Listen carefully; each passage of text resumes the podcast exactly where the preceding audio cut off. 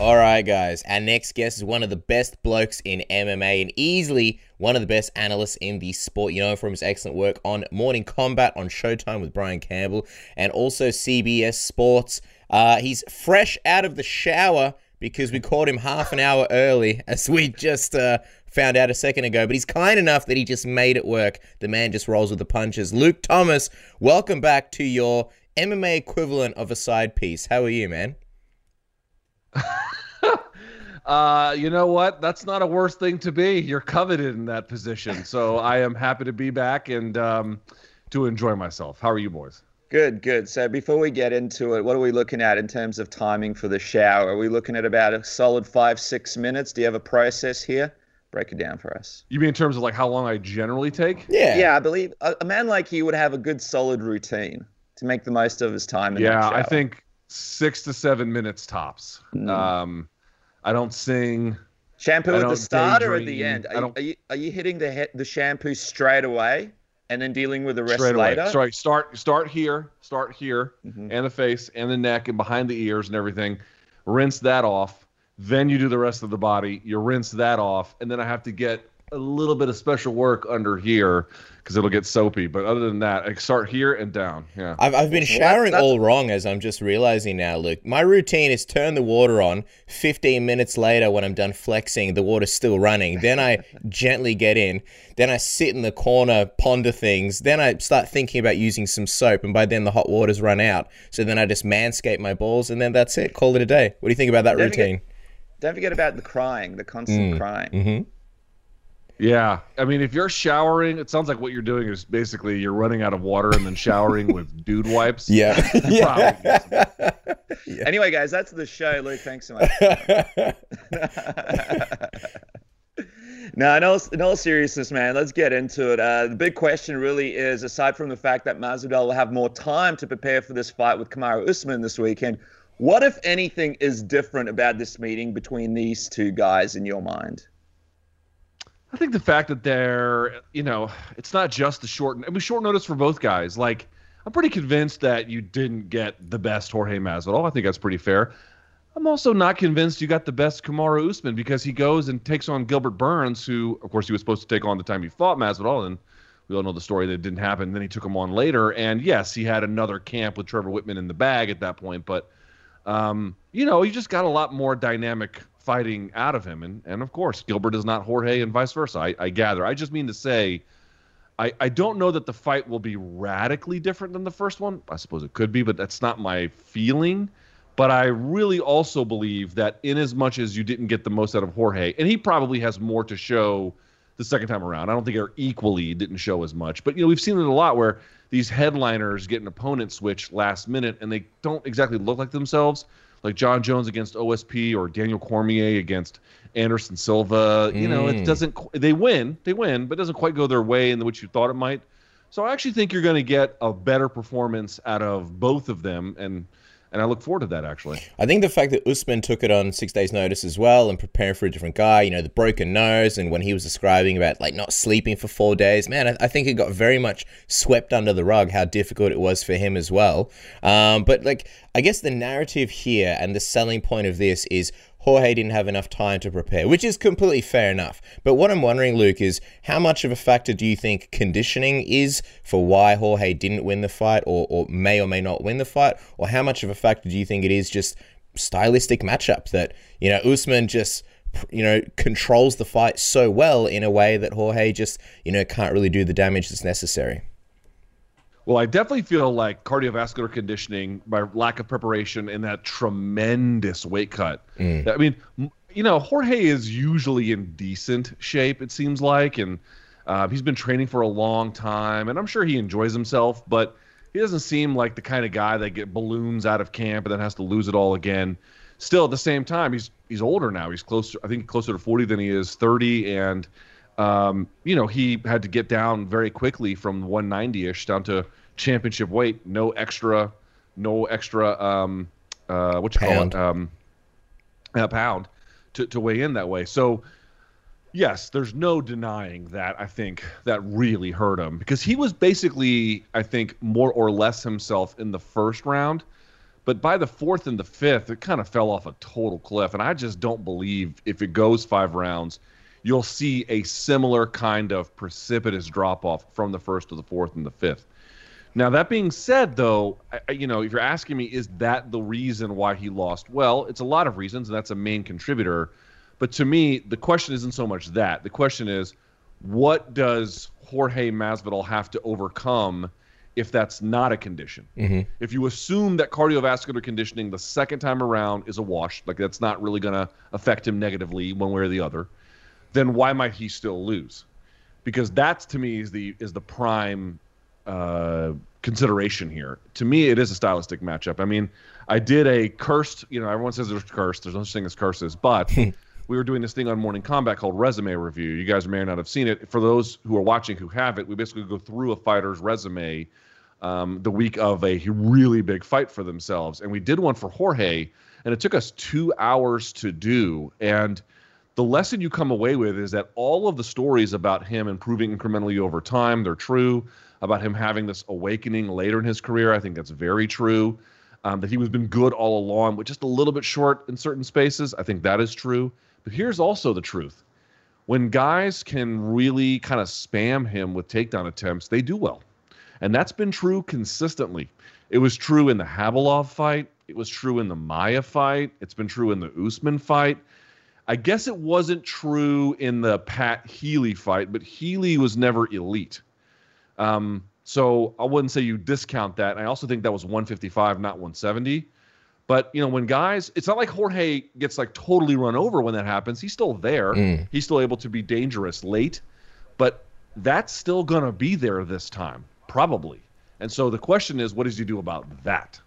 Always wondering as well about the fact that he's already been in there with Usman, and sure he was in there 100% in terms of being able to do a full camp for it, but he's able to take away the fact that, hey, I know what it feels like when I'm up against this cage, and I know what it feels like when Kamaru is trying to do this. And you walk away with a little bit of knowledge and a little bit more of an understanding of what each fighter does. And Kamaru does walks away with the same knowledge, but I suppose he dominated that fight. So for him, um, maybe there's less stuff that stands out. Which guy do you think walks away from that first fight and makes the most changes leading into the second fight, in your opinion? For sure, Jorge. For sure, Jorge. I mean, it's all, uh, I won't say always the case, but it's almost always the case that in the event you have a rematch, it is the loser from the first fight who it's a blessing and a curse. The curse is that you lost the first time, and that's bad the blessing is that you have much more tools to work with to find a new way forward, especially if there's time that's elapsed between them. Now, we don't have a ton of time. The first fight was in July. This will be in May, or excuse me, late April anyway. So a little bit less than a year, um, which is not to me a ton of time and probably not a sufficient amount of time for a major change. But if you're Jorge Masvidal, I mean, just think about it how are you going to uh, ration your offense differently now that cardiovascular conditioning won't be nearly the same kind of concern? You have a whole other camp, and frankly, a year since then to really work on def- defensive wrestling fundamentals. You have an entire 10 months or so to work on not uh, finding your way towards the cage, right? Keeping the fight in the middle. And even small stuff, like if you get taken down, what did he do last time? I mean, he fought the takedown, but let's say he got taken down. What did he do? He kind of just held on or tried to underhook and find his way back up. I'm not saying this will be a predominant way in which he fights, but like now you can do guard play at least for a minute or so, or however long you want to make a threat of that. You know, you have a ton of different ways in which you can explore. If the first fight was in many ways um, you were at the mercy of very poor preparation based on those circumstances good preparation should give you a wide array of choices. Now, to be clear, Kamaru's got a lot of chances to do things differently as well. Like I think a lot of those foot stomps, people clowned him for it, and they were stupid. But you know, he was a little bit out of options. He didn't really know what he wanted to do or what he was really up against, and he was playing it safe. I think you'll see some changes from him, but but for sure, the guy who ran out of gas and the guy who was a little bit limited the first time, um, he has a lot of different things he could try this time.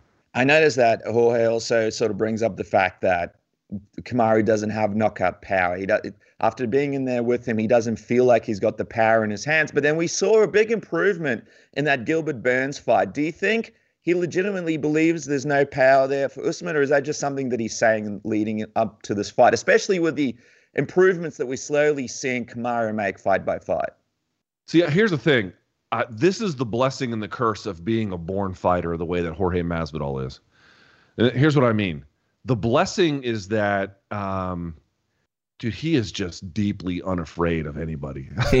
I mean, almost, almost to a fault. Like he does. He is not capable. He might fear the loss, or that the judges might get it wrong, or the payday or uh, so I'm not saying he's not working with some component of fear or you know expectation or something but as it relates to what Kamaru might do to him dude he is utterly unafraid. That's a good thing you would think and in many ways up to a point it is but and I can't prove this I don't know this for sure but it feels like to me he's almost cool to a fault. He can take a shot right and he's got an iron chin. That's been proven at uh, lightweight and at welterweight. He's got a tremendous chin. And so, yeah, maybe Kamaru is not the hardest hitter he fought, but we've seen Kamaru has fight stopping power. We've li- literally seen it. And two, um, you want to have some urgency about Kamaru landing on you. If you're so calm and that he doesn't bother you, the common interpretation is, oh, Kamaru can't hurt him. But Kamaru can score points. Even if you don't think it landed, oh, it didn't land hard. To the judges, it doesn't matter. He landed on you, especially if your head pops back or sweat goes flying or it makes a loud noise. You might internalize that as nothing. The judges internalized that as majorly something. I remember when Frank Mir fought Shane Carwin. Go back and watch that. You can mm. see, you know, Shane Carwin was a massive power puncher. I mean, he, if you've never seen Shane Carwin fight, for the folks who are watching, Get on Fight Pass and watch Shane Carwin versus Christian Wellisch. Oh yeah. Um, Shane Carwin lands a cross on Christian Wellisch that not only whips his head and spins him like a cork, it sends the mouthpiece flying. And this wasn't like some big overhand. It was just a bop bop, and it the whole shit turned him around. Okay. So you so if you're Frank Mir and you're fighting a guy like that, you you you don't want to panic when he hits you, understandably. But there's a moment where Shane presses Frank against the fence and begins to just kind of unload on him. And you can see Frank whew, calm himself. But he stays so calm, he actually never really fights it off mm. until all the punches accumulate and then he falls over. You know, I'm not saying that that's going to happen to Jorge like the same exact thing, but I do think Jorge is has such a good chin and is so unafraid. He doesn't mind taking a couple. But the problem is that has cost him in fights previously when it got real tight and the judges leaned towards effort versus maybe some of the skill that Jorge had shown. Fascinating theory, man, and very, very good example, Luke. Um, so, if you're Jorge, what is kind of the path to victory here? You got to think Jorge winning by decision, not super likely with Usman's control. So you got to think he's got to clip him and he's got to finish him in this fight. And I'm wondering, you know, how how would you see that happening if it were to sort of ideal case scenario? And we were talking just before about sort of Jorge Masvidal. Where where do you sort of rank Jorge's power, or how would you assess it? Because you could make the argument some of the guys that he's knocked out in recent times they may not have the best chins. That's not a knock on Jorge at all, but I'm just trying to. And obviously, the Askren knee was just a, that was just a missile that would basically knock out anybody. And with Usman, we saw in the Burns fight, he's got a fantastic chin, and not only that, but very, very good resolve. So if Jorge is to hurt him, how likely do you think it is, and and, and how would that even happen? I think that um, you know you have to decide what's possible here. If it's me, um, you know, I, I'm not dismissing the idea that Jorge can't win. Uh, I'm not, excuse me, I'm, I'm, not dismissing the idea that Jorge um, uh, can win at um, via decision. I admit I don't think that's the likeliest path, but you know, you kind of want to prepare for that. I kind of feel like that's the thing you want to have in mind because as tough as you think you might be, and and certainly we all know Jorge is quite tough. Uh, Kamaru's pretty fucking tough too, man. Mm. He's, you know, he's hard to hurt too. He's hard to sustain offense against. That's really the key. You can, like, we saw Gilbert Burns rock him. We've seen guys land decent shots on him, but then they can't really follow it up, or they get pressed against the cage, or whatever. And there's just sort of these punctuated moments, and then that's it. To me, if you're Jorge Masvidal, um, you know, you're really sticking behind the jab. You're working your angles. You're working your lateral movement. You are not backing up against the fence. And I really feel like the you want to defend the takedown, hopefully in open space and not the fence. But more to that point, you need to like you know, again, guard play kind of overstates it. But if you're just going to be on your back and underhook and collar tie, excuse me, I apologize. Bless you. That's you, you know you're not going to win, right? I mean, he would know that. You know if you're just going to overhook and wait for the referee to come save you, you're not going to win. The thing it is to me is yes, stay off the fence, mind the distance, work your lateral movement. But really, what what underpins all of that, dude? You got to match his intensity. You have to match Kamaru Usman's intensity because Kamaru, if you notice the difference between him and Jorge, Kamaru gets a little bit crazy and says cringe shit on fight week. But here's what you can say about him: that dude is dialed in. Mm. When fight night comes around, man, he might be mean mugging, but he is dialed in, and he has a certain amount of physical intensity with which he prepares and which he attacks. You have to match that. You must match that. If you can get a guy like Kamaru and each round he can slightly add to what he was doing before because he's just a little bit more intense than you in that underhooking situation, or if he's trying to walk you backwards, or if he's trying to jab to the body or something, he's trying to just bully you around, dude. You've got to you've got to push back on that, and I think really you can pick whatever strategy you want behind that. I tend to think distance management, if he gets put on his back, immediately looking for a leg, immediately inverting, immediately going to guard and working something to make him put him on the defensive in these positions. You've got to try at a bare minimum, what does it hurt to try? I think that's really going to be key because if you just let Kamaru, oh, I'm going to let Kamaru just have – the last minute of this round, or I'm not going to fight this particular exchange, or I'm going to wait until it goes later. Dude, no. That guy has unending cardio, and he will take any bit of surrender in a small situation, and he will build on that surrender to get bigger and bigger and bigger moments of surrender throughout the course of the, of the fight. So pick your particular thing. I think distance management is going to be key, and then attacking in all phases. But whatever it is, you must match his intensity. Yeah, yeah, 100%. Uh, speaking of intensity, uh, no intensity needed when shaving your balls from now on with Manscaped's Lawnmower 3.0. If you haven't gotten it already, I mean, get it. 7,000 RPM motor, the LED light, waterproof. You'll be as, as smooth as you've ever wanted. And they've also got the Manscaped cologne as well, the refined cologne, the Manscaped signature scent light, approachable, gentlemanly. You're gonna need a tuxedo walking around just to uh, spritz this bad boy on. Uh, it's calm and inviting with a citrus burst and a woody masculine finish. Who doesn't love that? You get a nice bottle, hypoallergenic, vegan, and they're giving away 20% off site wide if you use the code submission. Isn't that right, Dennis? That's right, Cass. We're presented by Manscaped. Help the show and help out a great product. Get your 20% off today and uh, get smooth because nobody likes a hairy bear during winter here in Australia. Speaking of being smooth, Cass, what about making some cash this weekend? UFC 261. So many great matchups. There's only one official place for you guys to do, to do that. That is at MyBookie. Sign up this week with promo code submission to take advantage of up to a $1,000 bonus on your first deposit. That's promo code submission to grab yourself a free cash bonus on top of free bets and boosted odds. There's only one place to be. That is my bookie. Bet anything, anytime, anywhere with MyBookie. And speaking of friends, Cass, what about our friends at the Ridge? Look at this wallet the Casper's got right here. That bad boy is uh, unbelievably durable. If you could believe it, it holds up to 12 cards.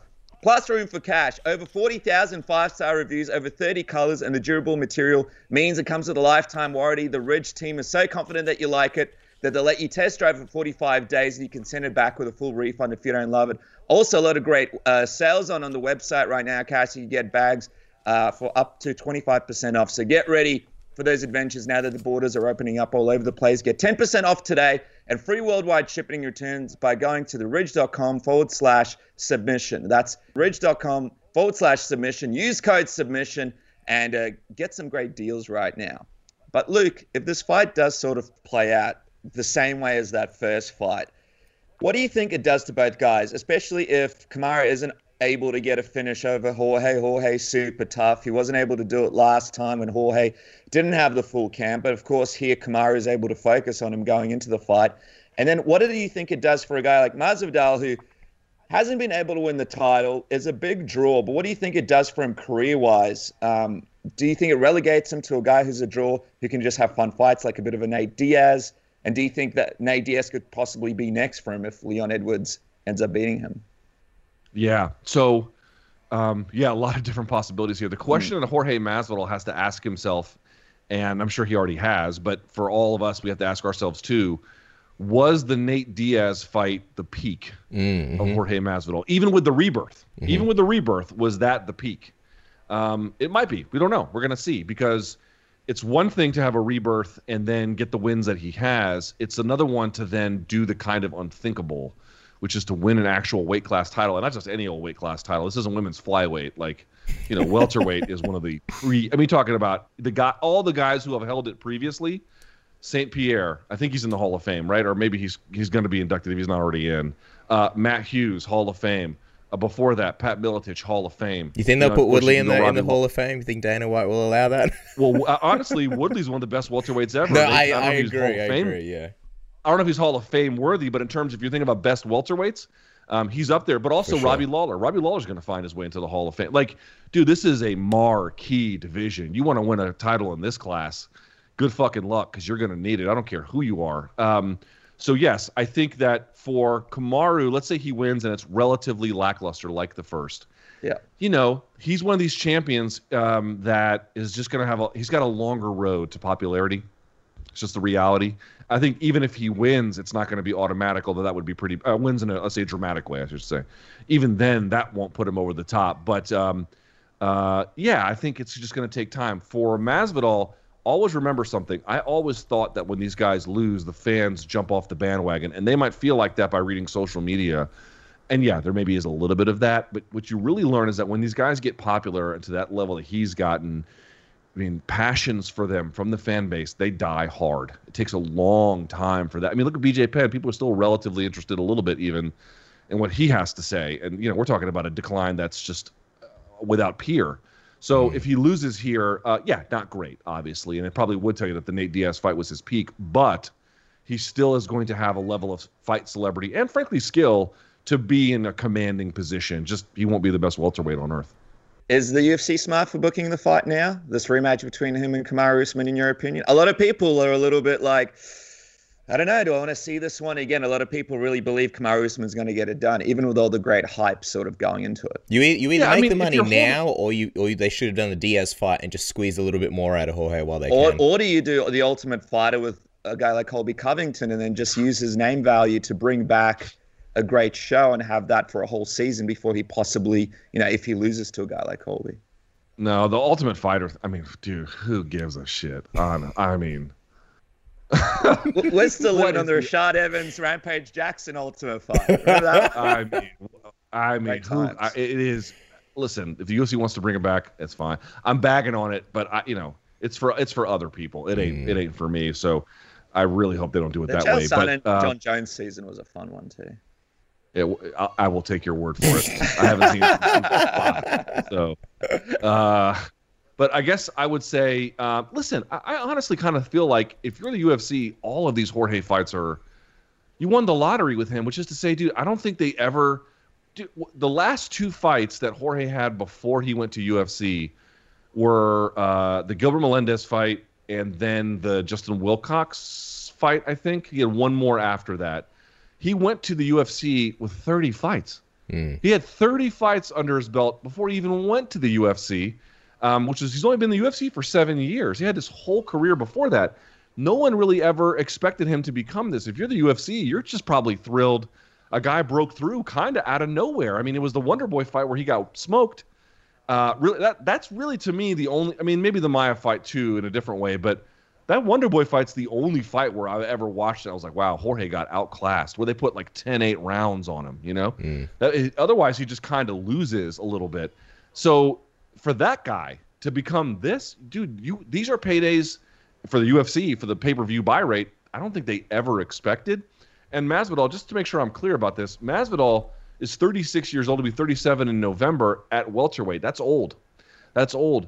If you're going to make money off this guy as a promoter, the time is now. So, yeah, I mean, booking him off a loss and kind of stuff is whatever, whatever. Maybe should have gone to Leon Edwards, but the pandemic and blah blah. uh, Well, you know, you can quibble with the meritocracy of it, but for the money making side, yeah, you gotta, you gotta, you gotta do it now. And imagine, I think I saw a tweet about this. I wish I knew who put it up, but imagine, um, I mean, there's always a chance Masvidal ends up winning. He's your new champion. all of a sudden the doors open up. And who knows, maybe if Nate Diaz can beat Leon Edwards, you've got uh, Nate Diaz as Jorge Masvidal this time for the welterweight title. All of a sudden, Conor well, McGregor could... starts knocking on the door. Who's this? Conor McGregor. you, you could, what are you doing here? You yeah, do... here for the title. You could do Diaz Jorge swims up Con- to the thing. What's that? Hold, hold on. You could do well. Diaz is not going to beat Jorge Masvidal. I mean, He's I like Diaz, but that ain't happening. He's been swimming lately. Have you seen the photos? he's in shape. I keep seeing that he's back. He's in a pool, and I'm like, what does this have to do uh, with being in the ring? go on, Luke. But but to your point, if Jorge wins, I mean, you just can't go wrong at that point. You could mm. do a third fight, which I don't think that they will, but you could do a third fight with Usman. You could do Conor. You could do Colby.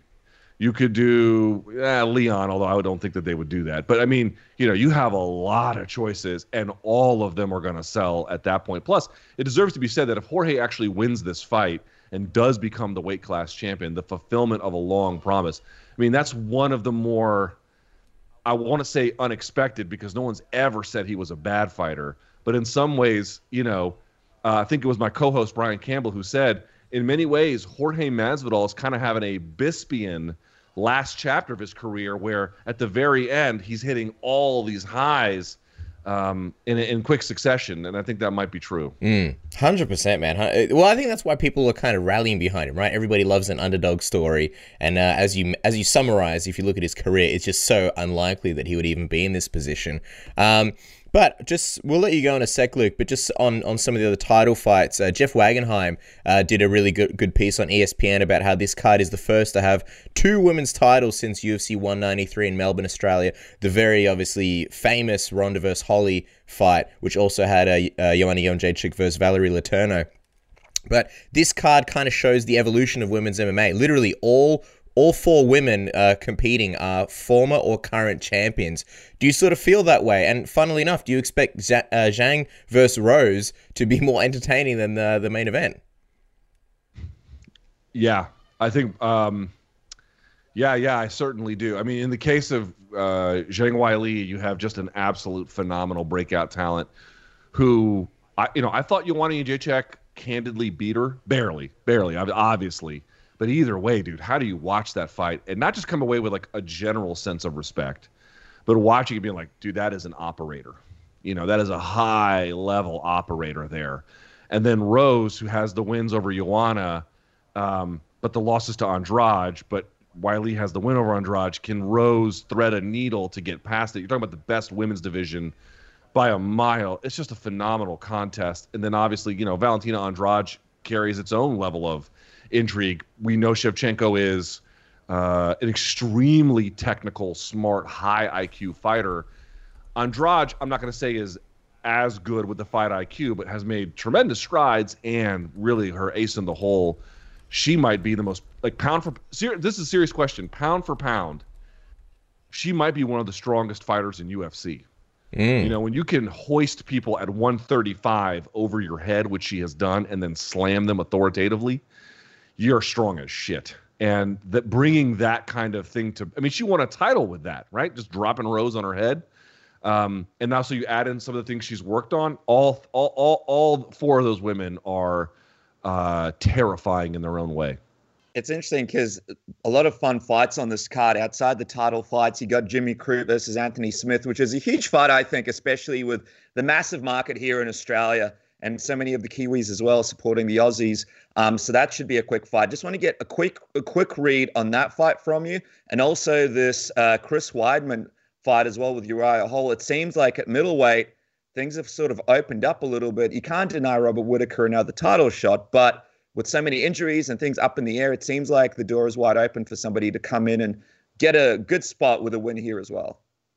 Get a good spot, yeah, but nobody's leapfrog, leapfrogging uh, Robert Whitaker right now. I mean, that if that guy doesn't get a title, I mean, if if that dude doesn't get a title shot, I don't I don't know who can. Honestly, I really mean that. Um, so I suspect that he will. I don't think it's going to be very controversial, but um, yeah, the Smith versus Crute fight is really interesting because Crute is the win over Cirkunov that he has is great, um, but I don't think he's beaten anybody to me, and this might sound controversial to other people, I don't think he's beaten anyone as good as Anthony Smith. Now, Anthony Smith has had some rough fights. Teixeira fight didn't go his way. Rakic fight, he just kind of got controlled. Had a nice rebound um, against Devin Clark, which was nice to see. But I actually, I, am a big believer in Anthony Smith. To me, he's another one of these Jorge Masvidal types, like born fighter. Um, you know, I don't think he's ascended to the heights that Jorge has, but I just mean to say, slowly had plenty of bumps in the road, but slowly got better and better and better and better and found the right weight class like Jorge and got better and better and better to the point where you know you could say what you want about beating Evans and then Shogun, uh, but he beat Oezdemir and he gave Gustafsson his walking papers. You know, like I really take that thing kind of seriously. So I think on the ground, Crute is overmatched. I think on the feet, Smith is overmatched. So really, this is a question of who is going to be the guy who defines the terms of the fight. Who is going to be the one that takes it to the other guy and bends them to their will? So, so far, Crute seems more like the type to do that. Uh, but, but you know, eh, not a foregone conclusion by any stretch. And for Smith, you know, you want to get back to that territory where you were getting title fights. You cannot lose fights like this. By contrast, if you're Jimmy Crute and you want to get to places Anthony Smith has been, you got to get through those guys that have been there. So love this fight and uh, very very well matched fight as well. Yeah, it's gonna be a it's gonna be a lot of fun with that one, and a lot of Aussies keeping their eye on that fight as well. Could be big things if Jimmy wins. Guys, uh, speaking of big things, make sure to follow Luke at L Thomas News, of course, at Morning Combat and Morning Combat every Monday, 11 a.m. Eastern, 1 a.m. Tuesday nights in Australia. Give the Morning Combat YouTube channel a sub, and also find out more, hopefully, information if you follow Luke on a shower routine. What else happens in there? Only one way to find out. Follow this man on social media. Luke, we appreciate the shower breakdown and the other stuff as well. Any, anything for you guys.